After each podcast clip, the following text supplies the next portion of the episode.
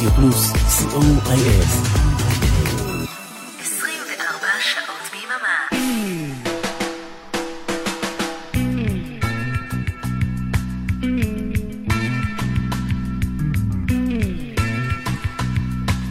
ערב אה, מעולה. לי קוראים אריק תלמור, לי קוראים אריאלה בן צבי. מה חדש? היום אנחנו אה, עם אה, עוד אה, פרק בענייני. כן, כן, אתה, אם אתה זוכר, עשינו תוכנית על אה, קורונה וחיסונים. כן, קודם כל בוא, בוא נגיד מי? אנחנו. אה, לנו קוראים רדיו פלוס, התוכנית היא אה, עניין אה, משותף. לי קוראים אריק תלמור, לך קוראים אריאלה בן צבי. נגיד תודה לאורן עמרם שמתכנע אותנו אה, כל כך טוב ברדיו אה, פלוס יואל, ובזכותו התגברנו על המכשולים הטכניים. שומעים אותנו כל כך טוב. כן, כן. אז זהו, אפשר, אה, אפשר להתחיל. כן, מה רצית להגיד? כן, אז בעיקרון הפורמט של התוכנית הזו היא שכל פעם אנחנו מוצאים נושא מעניין וסביבו משמיעים שירים על אותו נושא, אה, אבל הפעם אנחנו קצת חורגים מהמנהג, מהפורמט, כן. והחלטנו לראיין את אחד מהאושיות שמתמצא מאוד בכל הנושא הזה של קורונה וחיסונים וכל מה שקורה. אה, אנחנו נארח פה עוד יותר מאוחר את פרופסור איתן פרידמן. יש לנו הוא- את הכבוד לארח אותו. אה, הוא הסכים אה, להקדיש לנו... מזמנו כמעט- היקר. כן, כמעט שלושת רבעי שעה של רעיון. אז אם יש לכם שאלות, אתם כן. יותר ממוזמנים אה, לפנות אלינו באחת מקבוצות הוואטסאפ שאנחנו חברים בהם, או באתר האינטרנט ב-www.radioplus.co.il יש בועית קטנה ירוקה בצד ימין. אה, תלחצו עליה ויש שם צ'אט, ואנחנו נשמח אה, לש... לשאול בשמכם את השאלות שאתם רוצים או רוצות לשאול. כן, אז בינתיים הצטברו על שולחננו כמה שאלות של uh, מאזינים. יש גם את השאלות שלי. Uh, מסתבר שהנושא הוא לא כל כך uh, טריוויאלי כמו שחשבנו. Uh, לפני כמה חודשים בתוכנית הקודמת, uh, פשוט הסברנו מה המנגנון של החיסון ואיך הוא עובד, והכל נראה נחמד. אבל uh, עם הזמן ראינו שיש פה ממש מחלוקת מאוד רצינית בין uh, שתי קבוצות ב- במדינה, אלה שבעד החיסונים, אלה שנגד החיסונים, אלה שבעד הסגרים, אלה שנגד הסגרים. וחשבנו לעשות קצת סדר. ואלה אולי. שחושבים שיודעים, כי יש להם כל מיני תיאוריות קונספירציה, ודברים שהם כולם, ראו כולם ב... תמיד יודעים הכל, אין פה... דברים שהם ראו ביוטיוב ובמחקר למדעי הסרטים שהם ראו. זהו, אז כולם יודעים הכל, אנחנו לא יודעים. אנחנו לא, באנו אנחנו לשאול. לא יודעים, בשביל זה הבאנו את האוטוריטה. אה, בדיוק. זהו, אז אה, אולי נשמע בינתיים אולי שיר, נשמע שוש. שיר, קדימה. עד אה, שמונה אנחנו כאן. שתהיה האזנה מעולה, ועוד מעט יגיע לכאן פרופסור פרידמן.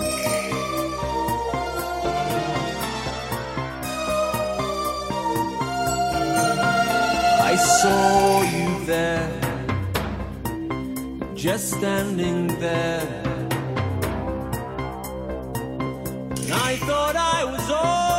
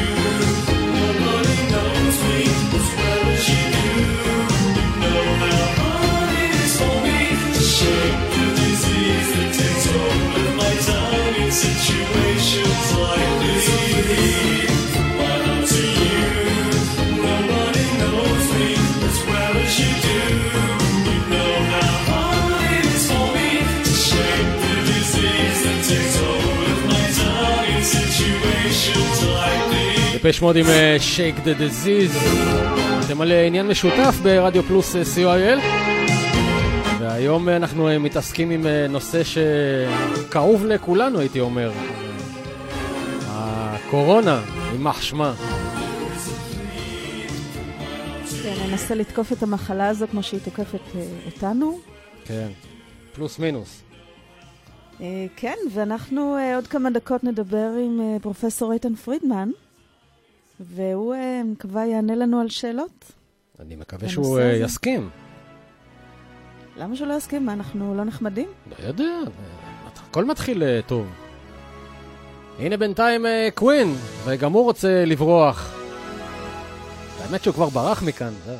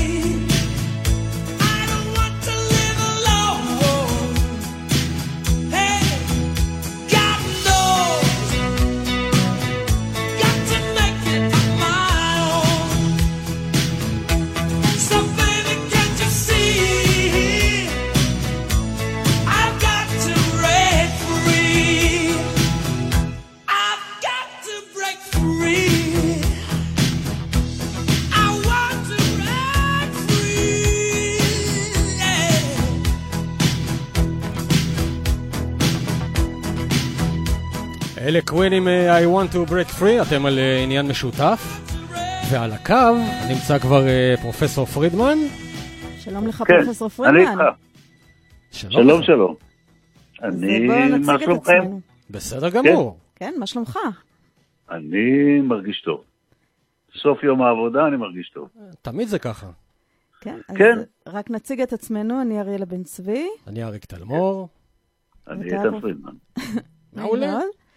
אה, זהו, רצינו לשאול אותך איך אתה מרגיש בימים אלה עם אה, כל מה שקורה במדינה.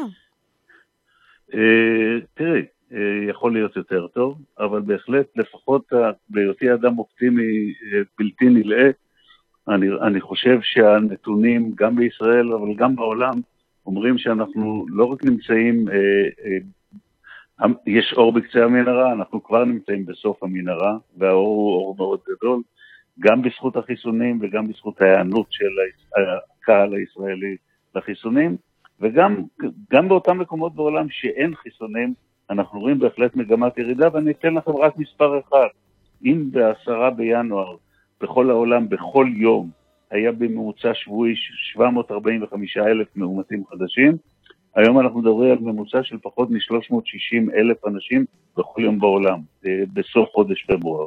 ואכן זאת מגמה חיובית. גם מספר המתים בעולם, שעמד בסוף חודש ינואר על אה, כ-14 אלף אנשים שמתו בכל יום בעולם, היום אנחנו מדברים על 9,000 אנשים בכל העולם שמתים מה, מהווירוס הזה. ולכן המגמות הן מגמות טובות, הן מגמות שמרמזות על כך שהמגפה הזאת והמשבר הזה הוא כבר, אני מקווה, הגל. האחור הזה הוא כבר מאחורינו, כן, בהחלט. ואתה יכול אולי להצביע על אה, הבדלים של אה, אפקטים של החיסון לעומת אה, אנשים לא מחוסנים?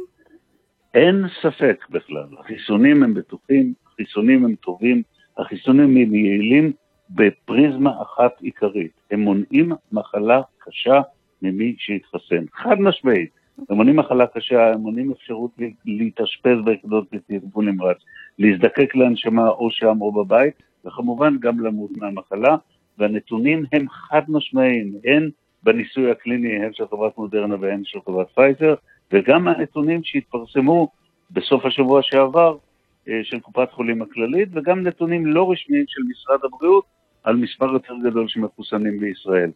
והחיסונים הם בטוחים וטובים ומונעים מחלה קשה ממי שהתחסן, ומונעים ממנו, אה, ומונעים את, ה, את, ה, את הצורך לחשוש לגורלו. הנתונים הראשונים שמצטברים עדיין לא פורסמו באופן רשמי, מדברים גם על עוד אה, אבן דרך בכך שהחיסונים מונעים, מי שהתחסן פעמיים, הוא מאוד קטן הסיכון שלו להדביק אנשים אחרים. ואם הדבר הזה אכן יתברר כנכון בנתונים רשמיים, במחקרים קליניים מבוקרים, הרי דרכנו אל חזרה אל שגרה חדשה שקרובה מאוד לשגרה הישנה, סלולה. נשמע נפלא, נ- נכון, בהחלט. כן? אז, וזה לא, אה, וזה לא אופטימיות שלא מבוססת על, על אה, מדע, אלא מבוססת לחלוטין על נתונים, על מדע, על מידע, וגם אה, להסתכל על, על, להסתכל על המציאות הנכוחה. המגפה הזאת, כמו כל מגפה ויראלית אחרת, סופה להיות מדוכאת ולעבור מן העולם. לא לעולם היא תנהל לנו את החיים, ולמרות שאני לא. חושב שנגיע אי בעתיד הקרוב למצב שבו תהיינה אפס הדבקות, זה יפסיק להיות פקטור בתהליכים, בתהליכי קבלת ההחלטות, זה יפסיק להיות פקטור שינהל לנו את החיים, ונלמד לחיות כרגע בשגרת קורונה, מתוך תקווה שבתוך חודשים ספורים זה יהפוך לנחלת העבר. אז איך אתה בעצם אה, מסביר את כל העניין הזה שהחיסונים תקפים לחצי שנה? גם האלה שקיבלו את המחלה, כאילו מחוסנים לחצי שנה, כמוני או, למשל. זה- אני, בוא אני אגיד לך, מי שכתב את הדבר הזה זה עורכי הדין של חברת פייזר וחברת מודרנה. והם יכולים לכתוב רק מה שמוכח במחקר הקליני שלהם. אבל אם אנחנו מסתכלים על המדע, כמה דברים צריכים לזכור. א', הווירוסים האלה ממשפחת הקורונה, יחסית לווירוסים של שפעת, שגם הם וירוסים של RNA, ממעטים לרכוש מוטציות. בערך 50 אחוז פחות. ואם אנחנו, ולכן הדעת נותנת שהחיסון שאותו אנחנו מקבלים עכשיו, נצטרך לקבל אותו אולי פעם בשנתיים, אולי פעם בשלוש שנים, אולי רק כמו החיסון שניתן לאנשים בני 65 כנגד דלקת רוט, שאותו צריך לקחת מדי חמש שנים, אני לא יודע ואף אחד לא יודע. כן, אבל... אבל, כן. אבל לא, ולכן לא צריך להתייחס למילה הכתובה כ, ככזה ראה וקדש וכעדות לכך שהחיסונים האלה יהיו יעילים רק לחצי שנה. קרוב לוודאי שיהיו יעילים להרבה יותר זמן. כי אני משווה את זה למשל לחיסון רגיל שאנחנו מכירים כמו לאבעבועות, וידוע שהזיכרון החיסוני הוא בעצם לכל החיים. נכון, אבל זה. וירוס, זה וירוס אחר מאשר הווירוס של אבעבועות, והוא יותר קרוב לווירוס של, של אינפלואנזה, שהוא וירוס שאת יודעת, הוא, מר, הוא מרבה מש, משתנה כל כמו- שנה. משתנה כל שנה, וכאן הוא משתנה הרבה פחות, ולכן קרוב לוודאי, שוב, אני, אני חייב לסייג את זה, במצב המידע הנוכחי, עורכי הדין מחויבים להגן על החברה שלהם מפני תביעות, והם אומרים זה טוב כרגע לחצי שנה. יכול להיות שאם יתקרב חודש יוני עלינו, הם יגידו זה טוב ל-12 חודשים, ואחר כך יאריכו את זה ל-18 חודשים. אי אפשר כרגע לנבא לכמה זמן זה יהיה טוב, אבל קרוב לוודאי שזה יהיה טוב לשנה, שנתיים או שלוש. אבל, את יודעת, רק הזמן ילמדנו. אה, כן. אה, שוב, אני, אה, לפי הבנתי, קצת למדתי על הנושא, נוגדן הוא נוגדן שהוא נמצא בגוף לכל החיים. נכון שהווירוס לא, משתנה? הנוגדן, הנוגדן, זהו, הרמה שלו משתנה, מה שלא משתנה זה היכולת, גם היכולת של תאי ה-B, אותם תאים שמייצרים את הנוגדנים, יש מה שנקרא memory B cells, זה הם תאים שזוכרים איך לייצר נוגדן, ובכל פעם שהווירוס חודר לגוף, הם מסוגלים להתעורר, להתארגן, להתרבות ולייצר מספיק נוגדנים. והשאלה האם באמת החיסון הזה מספיק לעורר את הנוגדנים, ואנחנו לא יודעים. אנחנו יכולים רק לעשות אקסטרפולציות מחיסונים אחרים, ולכן אני, אני לא חושב שצריך לקבוע דעה לכאן או לכאן, אבל אני גם לא חושב שצריכים להפחיד את הציבור ולהגיד כל חצי שנה תצטרכו להתחסן. המשפט הזה הוא בעליל לא נכון. כלומר, זה ללכת על הצד הבטוח. כן, לגמרי, כן. ולכסתח את עצמך מבחינה משפטית. וכשאתה אומר אנחנו עדיין לא יודעים, באמת, איזה אישורים קיבל החיסון הזה? אנשים פה שואלים. בוא, בוא, בוא, ברור. החיסון הזה קיבל את כל האישורים הרגולטוריים של מה שנקרא Emergency Use Authorization, EUA. והאישור הזה לא אומר שהחיסון הזה הוא חיסון אה, אה, שחתכו פינות ועשו קיצורי דרך, אלא אומרים, אנחנו כרגע נמצאים במצב חירום, ואנחנו מאשרים לכם לשווק את החיסון הזה בתנאי שבמשך שנתיים תאספו את כל העדויות על היעילות שלו, על תופעות הלוואי שלו, קצרות הטווח וארוכות הטווח, ותדווחו לנו מדי שלושה חודשים לנו, זה ה-FDA, או למקבילה האירופאית שלה, ואנחנו נחליט אם בתום השנתיים האלה אנחנו נאשר לכם את זה על בסיס קבוע. זאת אומרת, האישור, האישור הוא אישור שמבוסס על עובדות אמיתיות, על, על בטיחות, על יעילות, והאמרג'נסי, החלק האמרג'נסי זה העובדה שכרגע יש באמת אמרג'נסי עולמי, יש משבר עולמי, ולכן הם קיצרו את התהליך של, לא של האישור על חשבון הבטיחות, אלא את, ה, את, ה, את העובדה שהם נתנו לזה אישור, והחברה מתחייבת בתמורה לספק להם את כל המידע גלוי, חשוף ושקוף, כדי שהם יוכלו לאשר את זה בתוך שנתיים לאישור רגיל. כלומר, לספק את המידע, אבל אתה אומר שאנחנו לא ניסוי קליני. לא, לא, לא, וזה גם לא ניסוי קליני. הניסוי הקליני נגמר כאשר נגמר, נגמרה הפאזה השלישית, ובפאזה השלישית של החיסון של פייזר השתתפו קרוב ל-44 אלף אנשים. זאת אומרת, הוא עבר כבר פאזה שלישית? הוא לפני נגמר, שהגיע נגמר. בוודאי, בוודאי. אחרת, בלי סיום הפאזה השלישית, ה-FDA לא מאשר אותו. והפאזה השלישית הסתיימה בתחילת חודש דצמבר, ובאמצע חודש דצמבר ה-FDA קיבל את ההחלטה לאשר את זה כ-emergency use authorization.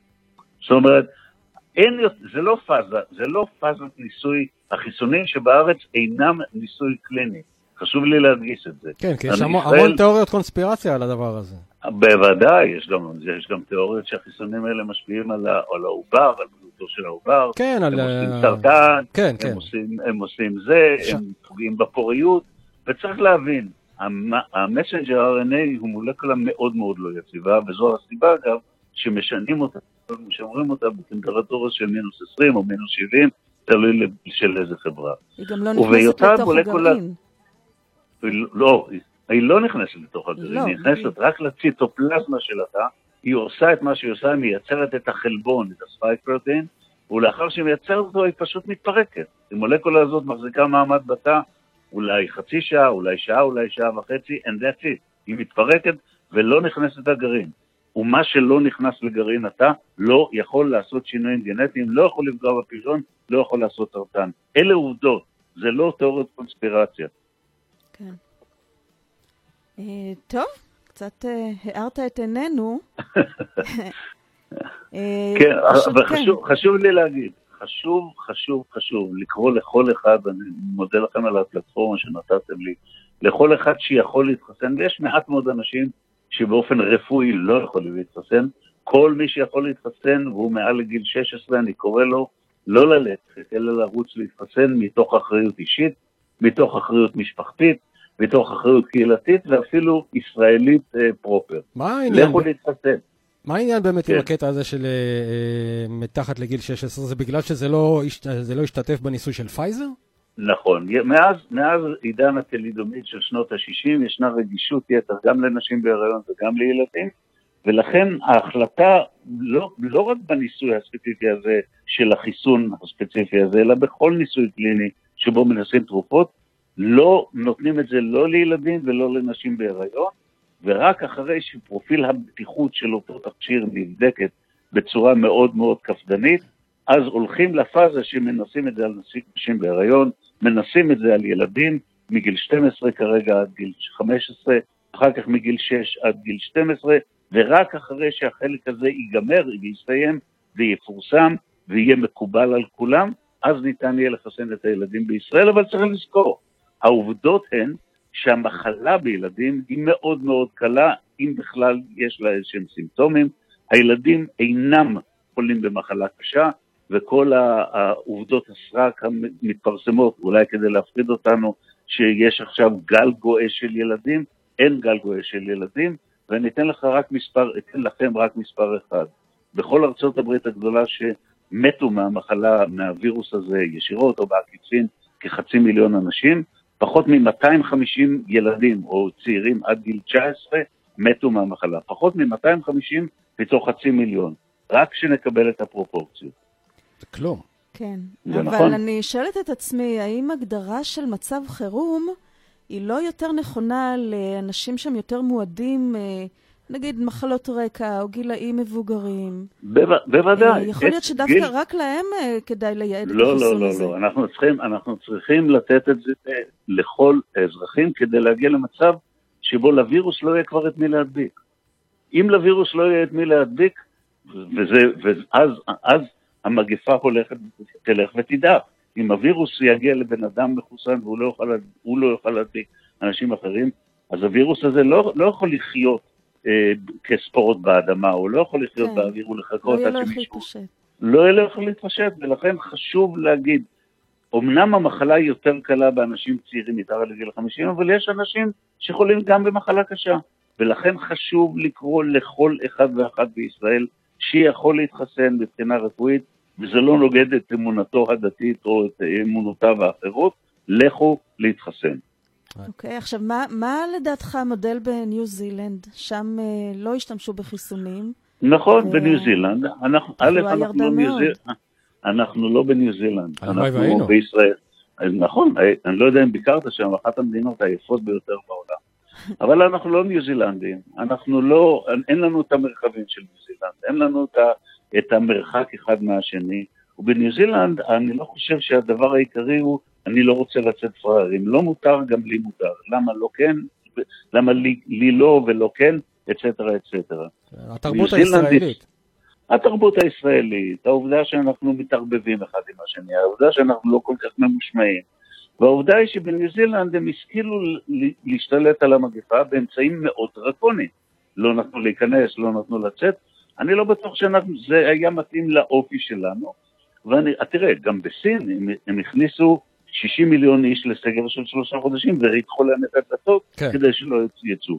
אני לא חושב שאנחנו יכולים לנקוט באמצעים כאלה. לא, לא אנחנו יעבוד מדינה פה. דמוקרטית, ואנחנו צריכים להתחשב במציאות הישראלית. המציאות הישראלית אומרת, צריכים ללמוד לחיות לצידו של הווירוס הזה, שהוא לא ינהל אותנו, אלא אנחנו נתנהל לצידו.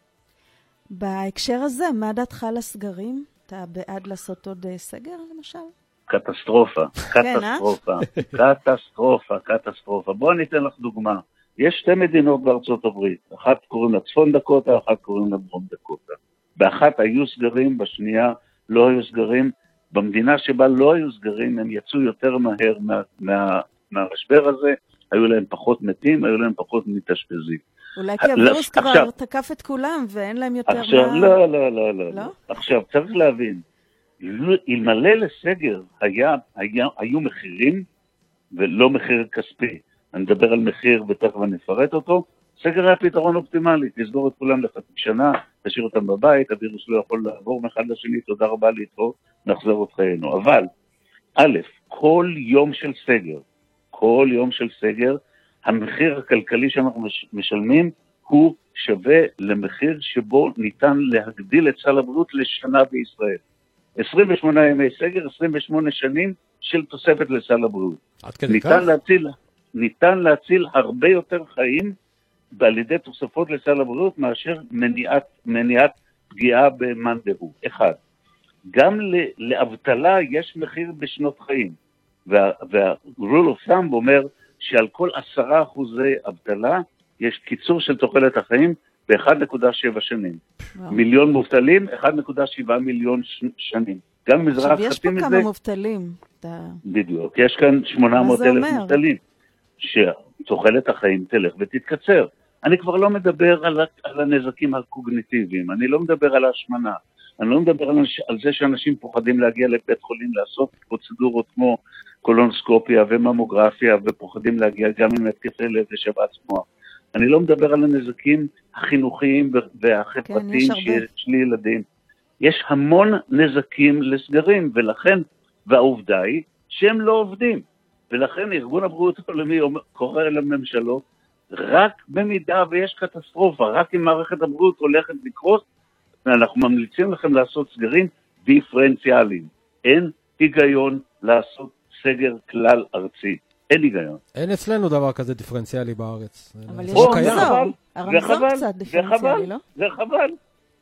מה, מה, אשם, מה אשמה אה, אה, העיר נשר, ששם יש שלושה מאומתים, או מצפה רמון שהיו שם שלושה מאומתים, לעומת מקום ש-26% מהאנשים הם מאומתים. לא צריך להיות דין אחד לכולם. אז אתה אומר שהסגר גם לא פותר את בעיית הקורונה, למשל. נכון, זה- נכון, נכון, נכון. לשם כך הוא עובדתית, נועד. עובדתית, עובדתית. הסגר נועד למנוע קריסה של מערכת הבריאות. עכשיו, ממה נגרם, נגרמת קריסה של מערכת הבריאות? מזה שיש הרבה חולים הזקוקים לאשפוז, ומערכת הבריאות, המשאבים שלה לא מספיקים לטפל בה.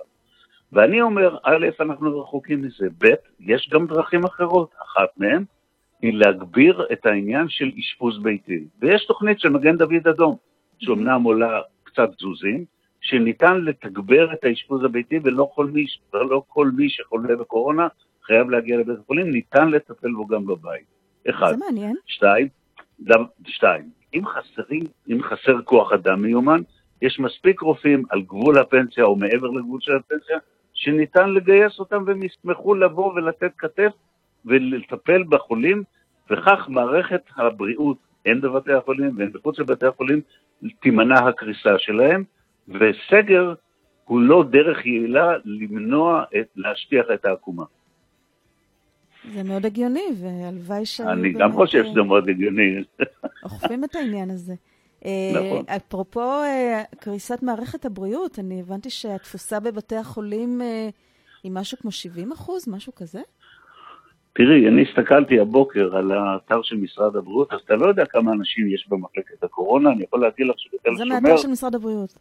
אני יודע, לא, יש רק בית חולים אחד, שזה בית חולים סורסקי, שהתפוסה הכוללת בו היא 118 אחוזים, בית חולים לניאדו זה 101 אחוזים, ויש עוד לדעתי בהדסה זה 105 אחוזים, כל שאר בתי החולים, התפוסה הכוללת היא בסביבות 70, שיב- בין 70 ל-80 זה מה שאני אחוזים. כן, ולכן... בוודאי שאין קריסה, בוודאי שאין קריסה. ואנחנו גם לא קרובים לזה. מצוין. אני נמצא בכל מיני קבוצות, אתה יודע, שלא קשורות ל- לשום דבר, חברה, חלקם קשורות לצילום אירועים, ו- וזורקים שם כל מיני דברים. אחת מהקבוצות, אה, מישהו שם אה, אמר שיש איזושהי תרופה שפיתחו אותה באיכילוב, ולמה לא נותנים אותה, אה, יש לה אחוזי, אני אסביר, אני אחוזי, אחוזים טובים מאוד. הבה ואבהר לך. כן. התרופות שנועדו לטפל בחולי קורונה מיועדות לפרקציה מאוד מאוד קטנה של חולים. אותם חולים המאושפזים, בעיקר אנשים מבוגרים עם מחלות רקע, יתר דם, סוכרת, השמנה ו- ועוד דברים טובים כ- כגון אלה, אוקיי. שאנחנו מעוניינים למנוע את הקריסה של המ- המערכתית שלהם. למה זה לא טוב המהלך לכולם? הכמעט- משום שרוב חולי הקורונה לא צריכים טיפול תרופתי. רובם לא מגיעים לזה, רובם או שהם אסימפטומטיים, או שהמחלה היא קצת שפעת, ואין טעם לתת תרופה לתוך הווריד למישהו שיש לו קצת הצטננות וקצת כאבי שרירים, מיותר לחלוטין. אז אתה אומר שבעצם לקחו, אם, אם אני, אתה יודע, לוקח את הדברים שלך כפשוטם, מה שאתה אומר שבעצם לקחו את הווירוס הזה ומאיזושהי ידיעה או לא ידיעה, פשוט ניפחו אותו? לא, לא, אני לא, חושב, אני לא חושב שניפחו אותו. אני חושב שאנחנו בתחילת הדרך ב- בפברואר ומרץ 2020 לא ידענו, ולכן התגובה הפבלובית שלי להסתגר הייתה תגובה נכונה בחוסר הידיעה. אבל היום, אנחנו נמצאים במרץ 2021, אנחנו יודעים הרבה יותר. יש לנו כלי מאוד יעיל למנוע את התפשטות הווירוס. אנחנו יודעים מה עובד ומה לא עובד. אני אתן, לך עוד, אתן לכם עוד דוגמה קטנה, אני לא יודע אם אתם זוכרים את התקופה שבה היו אה, מרססים ומנקים כל מיני. משטחים בגלל מאמר שהתפרסם שהווירוס יכול לחיות 72 שעות על משטחים כן, ממורקים. אנשים הלכו עם אין, אה, מטליות. הווירוס הזה לא חי. בדקו, מצאו שם חלקיקים שנמצאו בבדיקות מעבדה, אבל מה שהיכולת להידבק ממשטחים היא די קרובה לאפס. ולכן היום אנחנו יודעים את זה, אז לא ידענו את זה. אז אתה בעצם ולכן גם אומר, ההתנהלות היום, ההתנהלות היום צריכה להיות מבוססת על מדע ועל קדמה, ולא על גחמות ופחדים. אז מה דעתך על אה, הסתובבות עם מסכות אה, ברחוב, למשל? תראי, אה, זה, זה החוק, ואני איש ששומר על החוק. הבנתי. את שואלת אותי האם יש הוכחות שזה עוזר? בחללים סגורים. לייטמן לפליג. בחללים סגורים לייטמן לפליג. בחללים סגורים שאתה לא יכול לשמור על מרחק, ודרך ההתפשטות העיקרית של ההדבקה ב- בדרך טיפתית או מעט באירוסול. בחללים סגורים לייטמן לפליג. ברור. ובחללים. פתוחים ברחוב. אין הוכחות מדעיות שעטיית מסכות בחללים הפתוחים, באוויר הפתוח, בריצה בפארק, בהליכה על שפת הים, או כאשר אתה נמצא לבד בטבע, יש לה איזושהי השפעה, יש אפילו מאמר אה, אינטרנל מדיסטין שנקרא גן מאסק, שהוא מחקר שנעשה בדנמרק, בחלל הפתוח, והשוו את שיעורי ההדבקה של אנשים שעטו מסכות בחלל הפתוח לעומת כאלה שלא עטו בחלל הפתוח, 3,000 בכל קבוצה, ושיעורי ההדבקה אצל אלה שעטו מסכות היה 1.8 אחוז, אלה שלא עטו מסכות 2.1 אחוזים. הבדלים שאינם זה לא משמעותיים. סיגניפיקנטי, בדיוק. בדיוק, ולכן בחלל הפתוח אין הצדקה אמיתית חוץ מאשר ה statement, אנחנו נמצאים במצב של emergency. ואני חושב שצריכים להפעיל איזשהו, איזשהו סוג של מחשבה ולהפעיל איזשהו סוג של אה, חשיבה לטובת הציבור ולא רק להפעיל את, את מכונת ההפחדות שעובדת כן. כבר הרבה הרבה חודשים. טוב, אני שמחה שזה מה שאתה חושב. זה גם אה, מתיישב עם ההיגיון שלי. זה מתיישב עם הרבה. היגיון, אבל אה, אתה יודע, מכאן, אז זה- וזה מביא אותי אבל לשאלה, אנחנו אזרחים שומרי חוק. וזה מביא אותי לשאלה הבאה. אם היום אומרים לך, בוא, קח, תנהל את הדבר הזה, שים פוליטיקה בצד, שים אה, זה, תשתמש רק ב... זאת הבעיה, אף אחד לא שם את הפוליטיקה בצד. כן, הנה, מירי רגב אף למשל. אחד לא שם את הפוליטיקה בצד. אה, הביאו את פרופסור גמזו, הוא ניסה להפעיל תוכנית טובה, רמזור, בתחילת חודש אוגוסט, ועד אמצע ספטמבר שמו לו מקלות ב- בגלגלים, מה שהביא לקטסטרופה. כן. בישראל הפוליטיקאים הם אלה שהביאו, הם אלה שניהלו את המשבר, ולא ניהלו אותו נכון. במקומות אחרים, כמו, ב, כמו בניו זילנד, כמו ביפן, המדענים הם אלה שניהלו את המשבר, ולכן הייתה להם הצלחה. מצד. אחד, מצד שני, האמון שהציבור רכש למקבלי ההחלטות באותן מדינות היה מאוד גבוה. נכון. וכאן אנחנו לא, לי, אני כבר הרבה חודשים קורא למקבלי ההחלטות, שתפו את הציבור, דברו איתנו בגובה העיניים, הפסיקו להפחיד אותנו, הפסיקו לפמפם לנו אה, אה, אג'נדות של פחד. אנחנו רוצים לדעת את האמת, ואנחנו רוצים להיות שותפים שווי ערך להחלטות שלכם. אי אפשר, אם שר הבריאות אמר בזמנו, אם לא תהיו בסדר, תהיו בסדר, זה משפט של ענישה, זה לא משפט שמתיישב עם השכל הישר. וככה אי אפשר לנהל מדיניות, וככה לא רוכשים את אמון הציבור. זו דעתי. כשאתה אומר, אה, תנו לנו בעצם לדעת את האמת, מה, מה, מה, מה מסתתר מאחורי זה? כאילו, יש, יש את המסמך הזה שיצא עם, עם ה... אה, אתה יודע, כל ההשחרות של פייזר, אה, מה... לא, לא, עזוב, עזוב, עזוב. זה, אוקיי. זה, סיפור, זה סיפור אחר. האם בהסכם בין ממשלת ישראל, משרד הבריאות לפייזר, יש אלמנטים כאלה ואחרים? האם זה מחקר, האם זה לא מחקר, זו שאלה אחרת לגמרי. אוקיי. אני חושב, אני חושב שמי שטרח להביא לכאן את ההסכם הזה, מי שטרח להביא את החיסונים, בין אם זה יהיה ראש הממשלה, בין אם זה יהיה אנשים שעמלו על זה מאחורי הקלעים במשרד הבריאות, עשו דבר נכון. עשו דבר נכון, עשו דבר טוב, עם חשיבה לעתיד.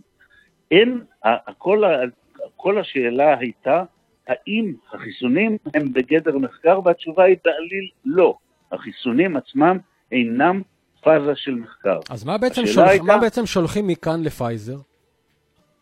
מה שטוענים במשרד הבריאות ששולחים לפייזר זה נתונים אגרגטיביים שאומרים כמה אנשים התחסנו, מהם תופעות הלוואי שלהם, נתונים שלדברי משרד הבריאות קיימים גם באתר.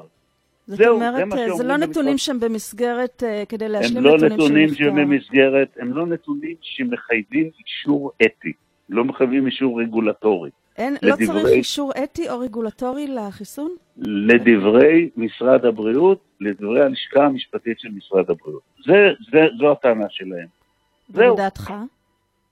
עזבי, דעתי כרגע לא רלוונטית. אבל אני, הזמנו אותך לדעת מה דעתך, מה זאת אומרת? זה דעתי קצת איננה מוזר לי לשמוע רלוונטית. ש- שאין צורך לא, לא, תראי, זה. זה, עניין, זה עניין פשוט שנמצא כרגע בליבון, ב- ב- אני יושב ראש ועדת הלסינקי העליונה, ונמצא בליבון בינינו, בין ועדת הלסינקי לבין משרד הבריאות. אני לא, לא רוצה, זה, זה, זה לא יהיה אתי מבחינתי. הבנתי. את זאת אומרת, הקרביים של להזמין- הדיון הזה. להזמין אותך מתי? אה, 2023, 2024. הבנתי. אה, טוב, אני קצת רק רציתי לציין שלפני כמה ימים שמעתי את אה, מירי רגב שאומרת שהיא תשמח לפתוח את האוויר ל-15 אלף אנשים לקראת הבחירות. וזה עבר ככה באופן אה, רגיל, כאילו חשבתי לעצמי, מה, מה חושב הווירוס? אני אשמור את המוטציות שלי לאחרי הבחירות? או בוא, כאילו, כאילו. יש קשר בין הדברים. אה, כן, אני אבל לא, אנחנו אני לא רוצה. לא רוצה לפרשן, לא רוצה לפרשן את אה, פרופסור מירי רגב. אה, היא לא פרופסור. היא לא פרופסור. לא, אה, לא יש לה עוד פרופסור. קצת עד- הפרופסורה יש לה איזה דרך. לעשות. לא רוצה לפרשן אותה, לא יודע למה היא אבל התכוונה. היא תשמח על המחמאה שנתת. הוציאו, הוציאו, הוציאו דברה מהקשריו, לא, כרגע צריכים לאפשר לכל מי שרוצה להגיע לארץ להצביע, להגיע לארץ כדי להצביע. אני חושב שמתוך הכרה שזו לא תהיה המגפה האחרונה, צריכים ליצור מצב כמו בארצות הברית. אני אזרח אמריקאי גם, והצבעתי בבחירות לארצות הברית בלי, בלי לטוס. הצבעתי אה. בדואר, הצבעתי, והצבעתי כמו שצריך. כמו וניתן קולות ליצור הימאים. מנגנון כזה. וקולות הימאים. יש. קולות הימאים, יש קולות הישראלים, וזהו, וצריכים לחוקק את זה. אבל כן, זה מתוך, נכון. מתוך מחשב, אנחנו במאה ה-21, אנחנו לא במאה ה-19. אוקיי, זהו. עכשיו יש פה שאלה אה, של ניר מהקריות, כן. אה, והוא שואל, האם מישהי שסבלה משוק אנפילקטי, אה, במקרה, קודם יכולה להתחסן? תראי, אז זו שאלה מצוינת. אז התשובה הקצרה היא, קרוב לוודאי שלא, והשאלה למה התפתחה שוק אנפילקטי. שוק אנפילקטי הוא התגובה האלרגית הקיצונית ביותר, שבמקרים קיצוניים היא מתבטאת בירידה של לחץ דם, היא מתבטאת במצב קיצוני, יכול ליצור מצב שבו אי אפשר לנשוב ויכול להסתיים במוות. שוק אנפילקטי היא תגובה מיידית, היא תגובה שקורית בתוך דקות מרגע קבלת החומר שאליו אתה אלרגי.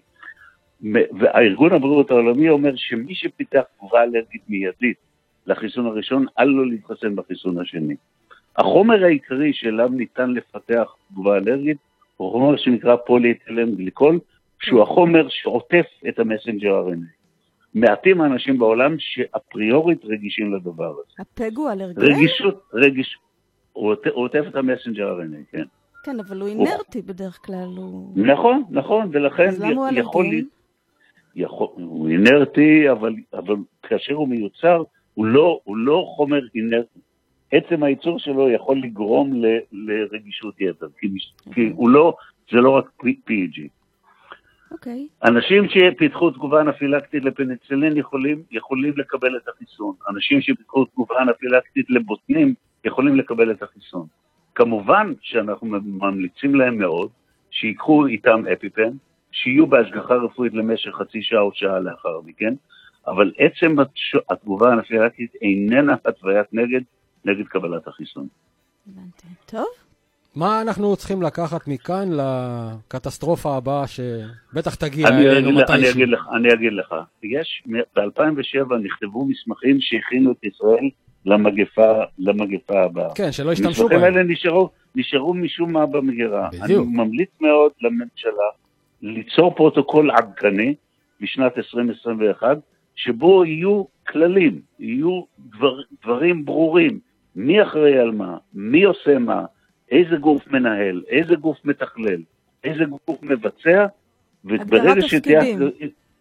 מי, מי, הגדרת תפקידים וחלוקה מראש של התפקידים האלה, וברגע שיהיה חס ושלום, כרגע יש COVID-19, אם יהיה COVID-29, להוציא את זה מהמגירה ולהפעיל את זה. מצבנו יהיה הרבה יותר טוב. אספר לך בסוד, כזה ככה בינינו, בלי שאף אחד שומע, זה כן. לא יקרה. כאילו, זה לא, כמו שאנחנו שנינו מכירים, אני אדם לא. אופטימי, אני חושב שכן יקרה. לא, אנחנו אני אופטימי, אופטימיים. מה אני אעשה? כן. אה, טוב, אני רק אה, שוב, אה, שאלה קטנה אחרונה. אה, יצא לי לקרוא איזשהו מאמר אה, שפורסם אה, ב-New England Journal of Medicine, כן, שכנראה אולי נתקלת בו.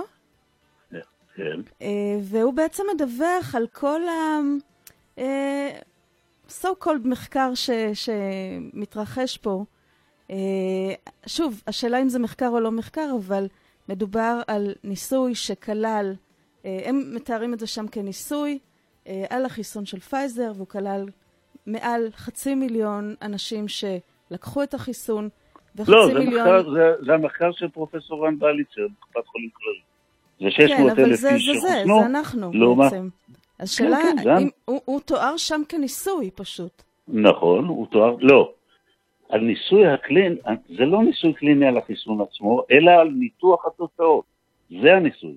הניסוי הוא על ניתוח התוצאות, לא זאת אומרת, על החיסון עצם עצמו הוא קבלת החיסון. תקין, נכון, אבל ניתוח התוצאות הוא זה שמחייב אישור של ועדה אתית, לד, לדידה של קופת חולים כללית. הבנתי. טוב. בסדר, אני חושבת שעשית לנו פה קצת סדר במחשבות. כן, זה התפקיד שלי, זה התפקיד שלי היום בחיים. הורדת קצת אה, מחשבות על קונספירציות. אתה יודע, ב-91 היה המרגיע הלאומי אה, נחמן שי. היום כן. אתה על שתו התקן. אני שמח לקחת את התפקיד הזה, ובכל פעם שמישהו פוגש אותי ברחוב ואומר לי, אתה עשית לי טוב, אני עונה לו את המשפט הבא, אני יודע שלגן עדן אני לא אלך, אבל האתגר לגיהנום אולי תהיה איטית יותר. כן. ועוד דבר אחד שגם, אני, הרשים אותי מאוד, אני קצת אה, קראתי עליך ב- בוויקיפדיה, וגיליתי, הידעת, שפרופסור פרידמן חצה את תעלת למאנש בשחייה. וואלה. הישראלי הראשון, הישראלי הראשון. הישראלי הראשון, לדעתי גם היחיד. לא, לא, לא. לא? אחרי, אחרי כל הכבוד. 24 שנים, אחרי 24 שנים הצטרפו עוד, אה, עוד ארבעה אנשים אחריי, אבל אני מגלה לכם סוד גלוי, שאני מתכוון לעשות את זה כשאני אהיה בן 75, וואו. כדי להיכנס לגינס ולהיות האדם הזקן ביותר שעשה את זה. כמה יש לך עד הגיל? עוד שבע שנים. אה, אוקיי. יפה יפה. אז אנחנו נבוא לעודד. השלב הבא זה האברסט? לא, לא, לא, לא. השל, השלב הבא זה, זה לחשוב שאם מישהו יעשה את זה בשבע שנים הקרובות בגיל 75, לנסות לעשות את זה בגיל 80. אבל יפה מאוד, זה בהחלט- בהחלט משהו לשאוף אליו. נכון. תודה רבה, פרופסור. פרידמן. תודה רבה. bye bye, להתראות. ביי. שכולם יהיו בריאים, כמובן. כן.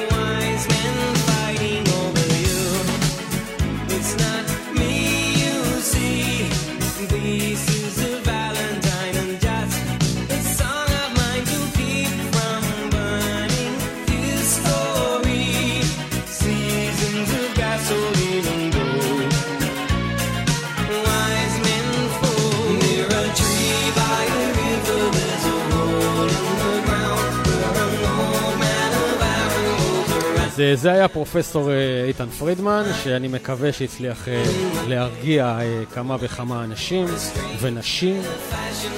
עכשיו, לא סתם הבאנו אותו, הוא אונקולוג, הוא גנטיקאי, יש לו רזומה מאוד מאוד ארוך בתחום הזה.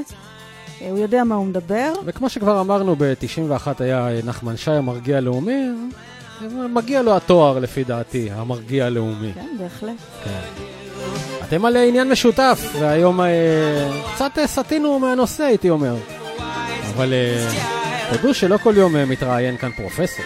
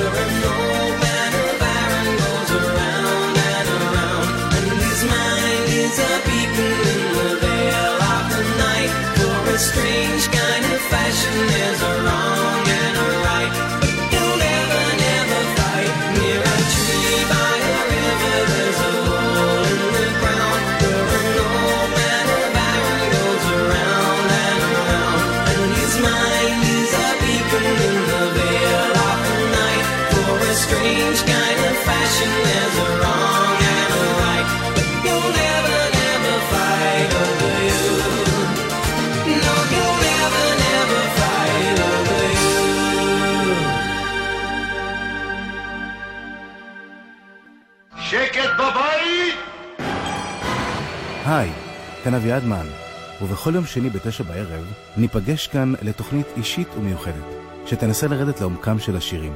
כותבים, מלחינים, מפיקים, נגנים, סגנונות, השפעות ועוד ועוד. תשע בתקליטייה, עם אביעד מן. כל שני בתשע, ברדיו פלוס. Five, כל חמישי, four, 11 בערב, די.ג'יי קיין, two, ברדיו פלוס. one. Thunderbirds are go. Let's, let's, let's get the show on the road. This is DJ Paul Duquesne, and we will be here on Radio Plus Israel every week. Thursday nights at 11 pm Israel time, 9 pm in the UK, with the 80s Electropop radio show. Join me. היי, כאן אבנר אפשטיין. אני רוצה להזמין אתכם להצטרף אליי למסע שבועי של צלילים וצבעים בעולמות של פסיכדליה, פרוג, פולק רוק, בלוז וגם ג'אז לפעמים. נלך קדימה ואחורה בזמן, נהיה בינלאומיים אבל גם מקומיים. אז הצטרפו אליי לרוקלקטי, כל חמישי בין 10 ל-11 בערב ברדיו פלוס. יהיה כיף, יהיה רוקלקטי. היי, כאן משה אלקלעי. ואני מזמין אתכם לתיבה שלי. משה בתיבה, עם משה אלקלעי. כל רביעי, שמונה בערב, ברדיו פלוס.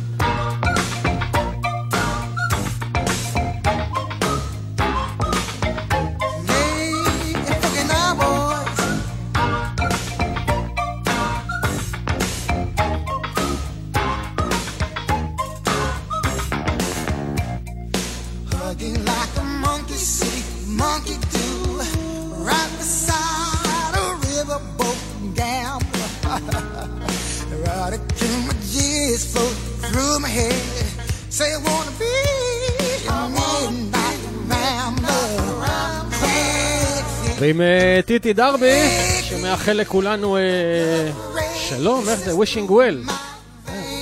לא, זה באר המשאלות. אה, נכון, בסדר, בסדר, נו, מה זה חשוב? נו, יאללה. אנחנו אה, מסיימים את השעה שלנו כאן. אני מקווה שהחכמתם קצת. אני החכמתי. הרבה. בדיוק. גם אני החכמתי. תודה לאורן עמרם שתכנע אותנו כל כך טוב ובזכותו שמעו אותנו מעל אה, גלי האינטרנט. תודה לפרופסור איתן פרידמן שהשתתף ושיתף אותנו ב- אה, המחכימות. כן, תודה לאריאלה בן צבי פה משמאלי ששאלה את השאלות הנכונות. תודה לאריק תלמור, שגם הוא שאל את השאלות הנכונות. השתדלתי, כזה. אנחנו... תודה אה, למשה שתכף יגיע. כן, זהו, משה מגיע תכף עם הספינה שלו. עם התיבה שלו, רק... אה, אולי הוא ייסע לתעלת למאנש. תעזור לו, אה, תעזרו לו, למה פה עם הסיבוב בדרך לאולפן הוא לפעמים נתקע. זהו, אנחנו אה, מסיימים, אנחנו נשתמע כאן עם ירצה, אלוהי המיקרופון, גם בשבוע הבא, אני מקווה. וביום אה, שישי פזמון לשבת. אולי נארח את אה, פרופסור מירי רגב. יש מצב, ניתן לה לגמור את הפרופסורה. ייקח לה שבוע. ייקח לה כמה ימים. זהו, סיימנו, יאללה, להתראות, מיד אחרינו משה בטבע, שלום, ביי, צ'או. Come on, come on, rock in the just